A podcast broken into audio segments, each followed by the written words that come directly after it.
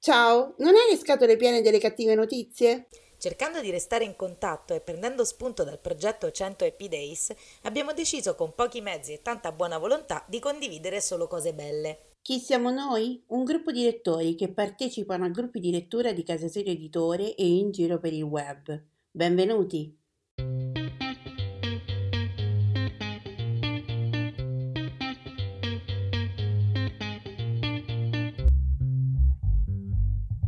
Ciao, io sono Simona e ti parlo da Rocca di Papa. Ciao, io sono Nereia e ti parlo da Barcellona, in Spagna. Mentre facevamo un podcast per Casa Sire Editore, abbiamo dovuto coinvolgere i nostri amici per dare una risposta più articolata a un nostro ascoltatore e ci siamo resi conto che la risposta collettiva funzionava.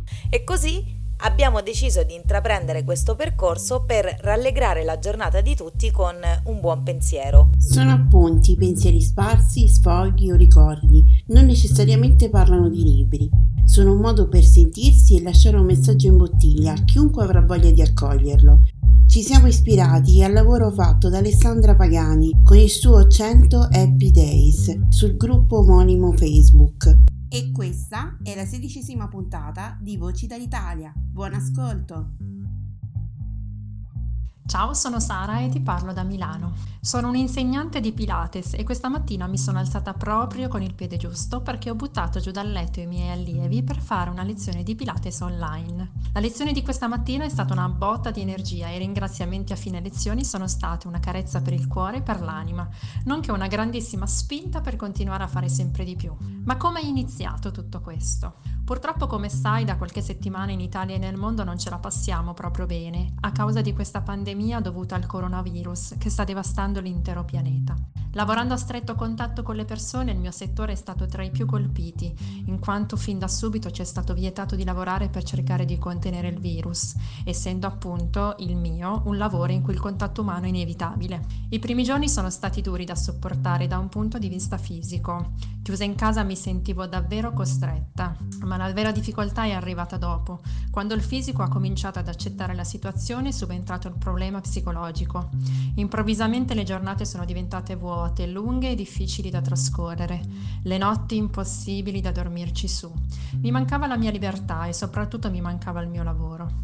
Io dico sempre che fare un lavoro come il mio è una gran fortuna. Il mio lavoro mi permette e permette ai miei allievi di migliorare davvero la qualità della vita. Io durante una lezione cerco di trasmettere ai miei allievi tutta l'energia e la passione che ho e loro immancabilmente mi restituiscono il meglio che hanno da offrirmi.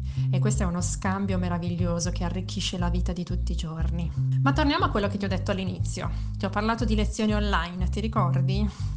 Sì, lezioni online, perché ad un certo punto durante queste settimane, arrivata ad un momento di buio completo, ho sentito il bisogno di reagire a questa situazione che mi stava logorando, che mi stava spegnendo l'entusiasmo e la voglia di fare. E allora, visto che al giorno d'oggi la tecnologia è sempre a portata di mano, mi sono detta, ma perché non proporre delle lezioni online? E così è stato.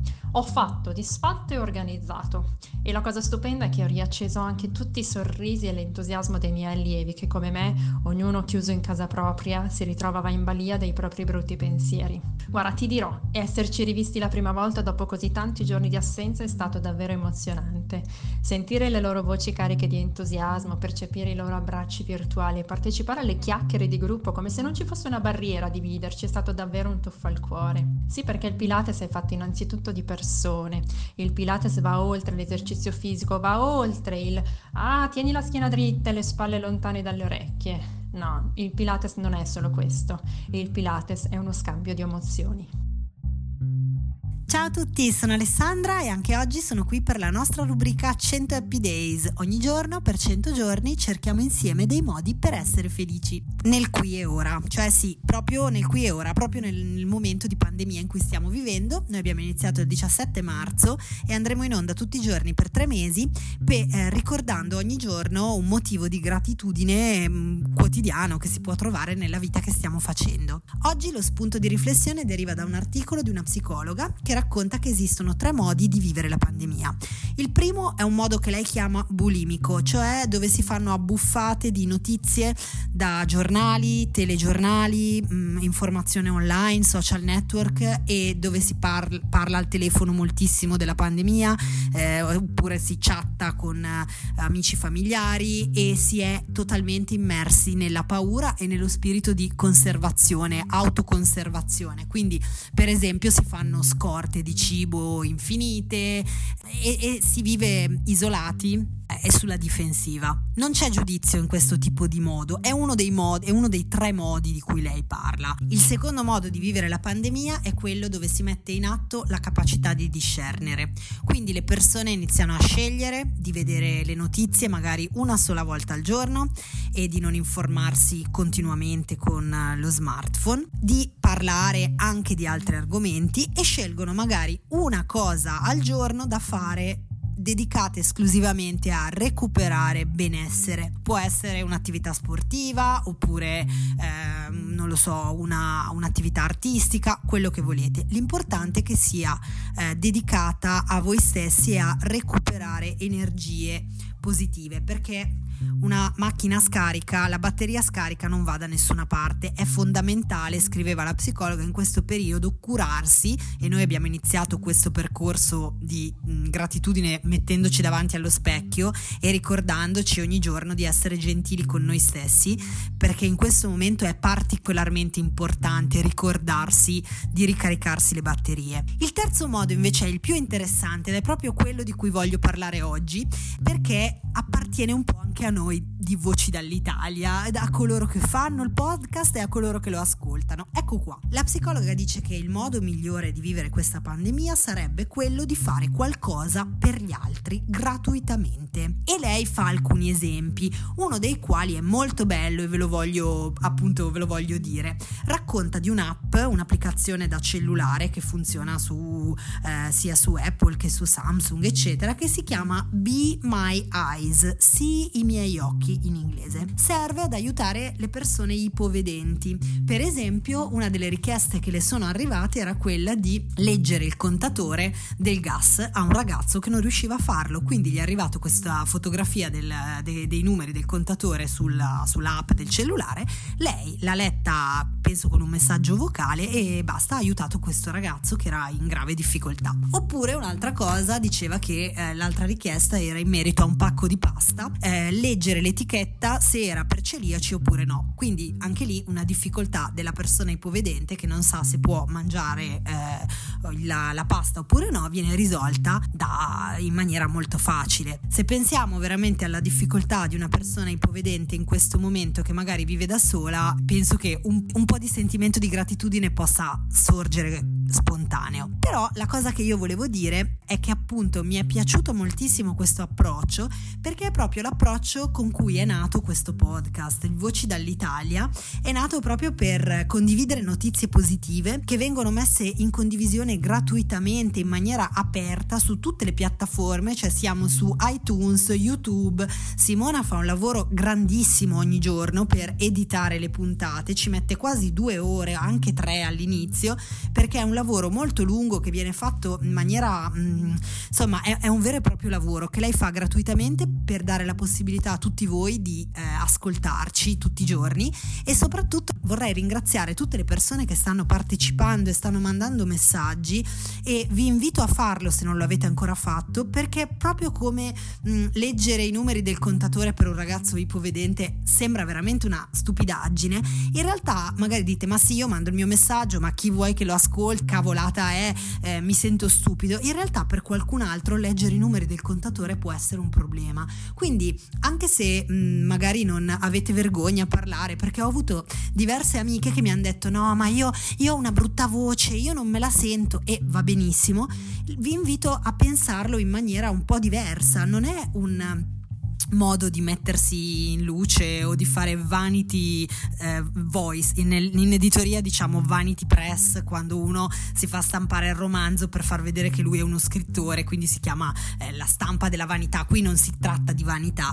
Qui si tratta di essere un fiammifero acceso in una stanza buia e di dare quella piccola luce a qualcuno che non ce l'ha. E quindi immaginate che le persone del primo modo di vivere la pandemia che diceva la psicologa, cioè quelle persone che stanno vivendo con moltissima paura, che stanno facendo tante scorte di notizie, di cibo, eh, che sono paralizzate, congelate dalla paura, è come se si trovassero in una stanza buia. Quando arriva il messaggio positivo, eh, anche solo una battuta, una risata, una favola della buonanotte, un, un, uno spunto per un film o anche eh, qualcosa di bello che avete visto, queste persone lo vivono come se accendessimo un fiammifero all'interno di una stanza buia e quindi la fiamma del fiammifero improvvisamente gli fa vedere che esistono altre persone vicino a loro e che non sono da soli al buio spaventati, ma che c'è qualcun altro. Magari ci sono altre di quelle persone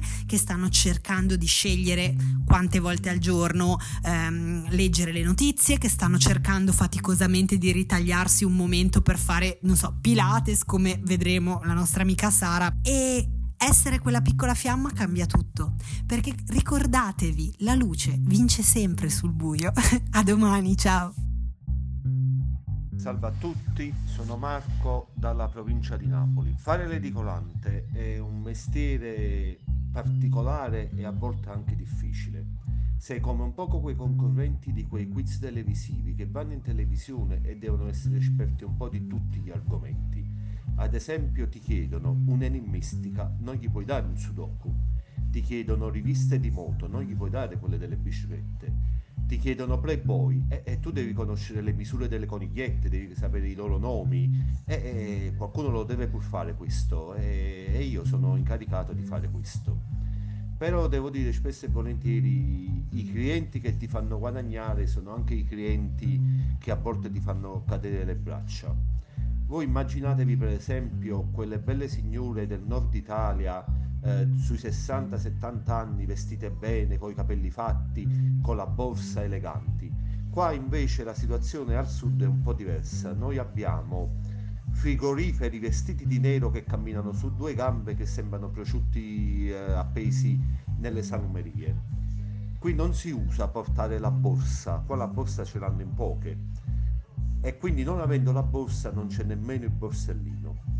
Qui le donne di 60-70 anni hanno la brutta abitudine di mettere i soldi dentro dei fazzoletti e conservarli all'interno del loro corpo o sotto le ascelle o in mezzo ai seni.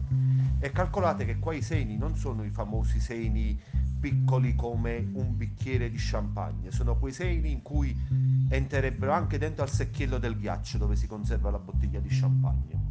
Comunque all'improvviso ti chiedono quanto costa, tu dici il prezzo, li vedi che aprono leggermente la camicetta e iniziano a ravanare alla ricerca di questo famoso fazzoletto. Lo aprono, ma poi eh, lo fanno senza vergogna davanti a te, non è che si girano leggermente, no, no, no, è come se ti aprissero davanti a te un mondo nuovo e sconosciuto.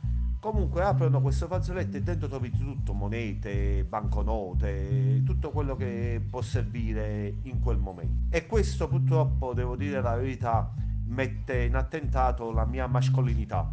Però io sono come orso, io resisto e a tutte le mie ammiratrici continuo a dire non vi preoccupate che io resisto. Sono Marco e mm, mi, sono un edicolante della provincia di Napoli e mi potrete riconoscere perché ho marchiato a fuoco una moneta di 2 euro sul palmo della mano.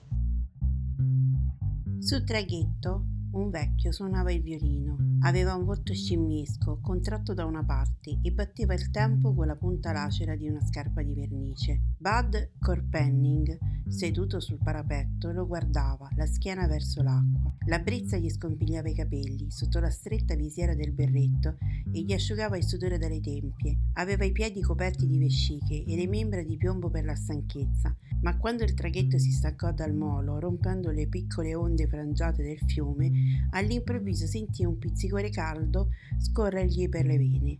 Ehi, ci vuol molto per andare in città da dove si sbarca? chiese un ragazzo, cappello di paglia e cravatta a righe bianche e azzurre in piedi accanto a lui. Il ragazzo lo squadrò, dalle scarpe scalcagnate ai polsi rossi che spuntavano dalle maniche sfilacciate della giacca, fino al pomo d'Adamo rinsecchito e sfrontato fissò i suoi occhi ansiosi sotto la visiera rotta del berretto. Dipende, da dove vuole andare? Come si arriva a Broadway? Vorrei andare dove accadono le cose. Allora vada per un isolato verso est, svolti per Broadway e se cammina abbastanza a lungo arriverà proprio dove accadono le cose. Segnatevi l'indirizzo per dopo la quarantena. Io posso darvi solo il titolo del libro. Si tratta di Manhattan Transfert di John Dos Passos, pubblicato da Dalla Editore. Ciao da Simona, da Rocca di Papa e in bocca all'orso. Buongiorno. Sono Valeria da Roma ed oggi voglio raccontarvi di un piacere che sto riscoprendo in questo periodo in cui siamo più o meno tutti chiusi nelle nostre case. E mm, questo piacere credo che molti di voi lo conosceranno, almeno un po', ed è quello dell'ascolto degli audiolibri. Eh, gli, audio, gli audiolibri comunque fanno parte di eh, una, una, minoranza diciamo del, eh, del, mio tempo rispetto a quello che impiego al totale di tempo impiegato per leggere libri eh, direi al 99% nel modo classico eh, e quindi con eh, il libro cartaceo.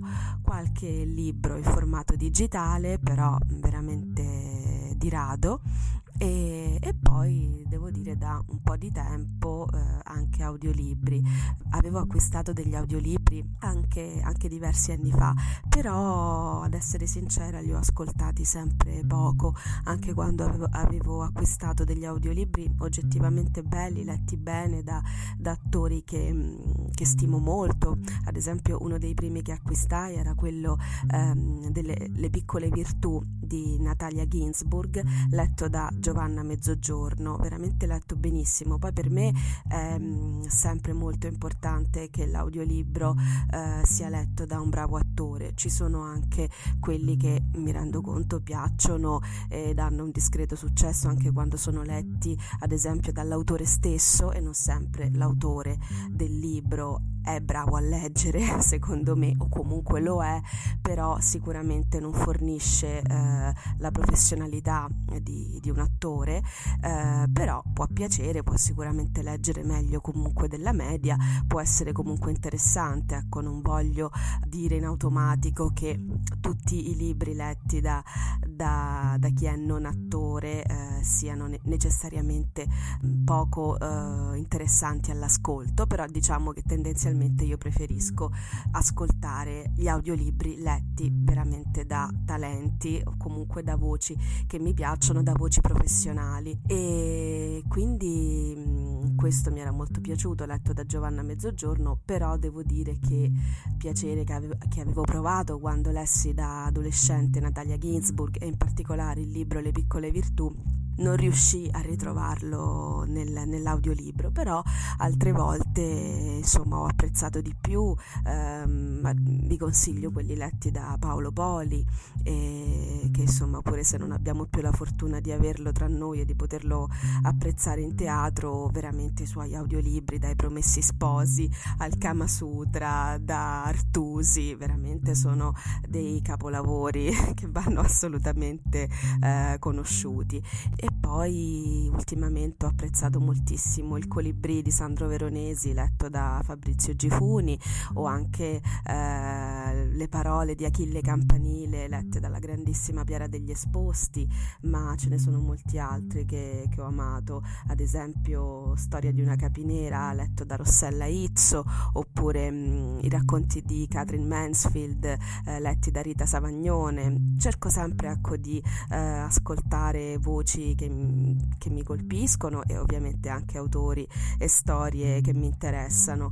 Um, a volte li ascolto anche quando la storia non mi prende più di tanto, però mi piace talmente tanto la voce che vado avanti, invece se non mi, la voce comunque faccio fatica ad ascoltarla volentieri, allora l'audiolibro lo lascerò a, a un certo punto. Ad esempio un libro di Jonathan Coe, Donna per caso, letto da Domitilla D'Amico, sinceramente sono andata avanti solo perché mi piace moltissimo la voce di Domitilla D'Amico, però il libro di Co dopo un po' francamente mi aveva insomma, mi, ha abbastanza deluso, ne ho preferiti altri suoi. E niente, questo per raccontarvi anche di come l'altro giorno ascoltando alcuni passi dal, dal Lamento di Portnoy di Philip Roth eh, letti da Luca Marinelli eh, mentre facevo la mia corsetta sul terrazzo condominiale che è una ormai delle abitudini irrinunciabili di, que- di questa quarantena, ridevo da sola che c'era anche altra gente nei terrazzi che faceva sport te- sui terrazzi condominiali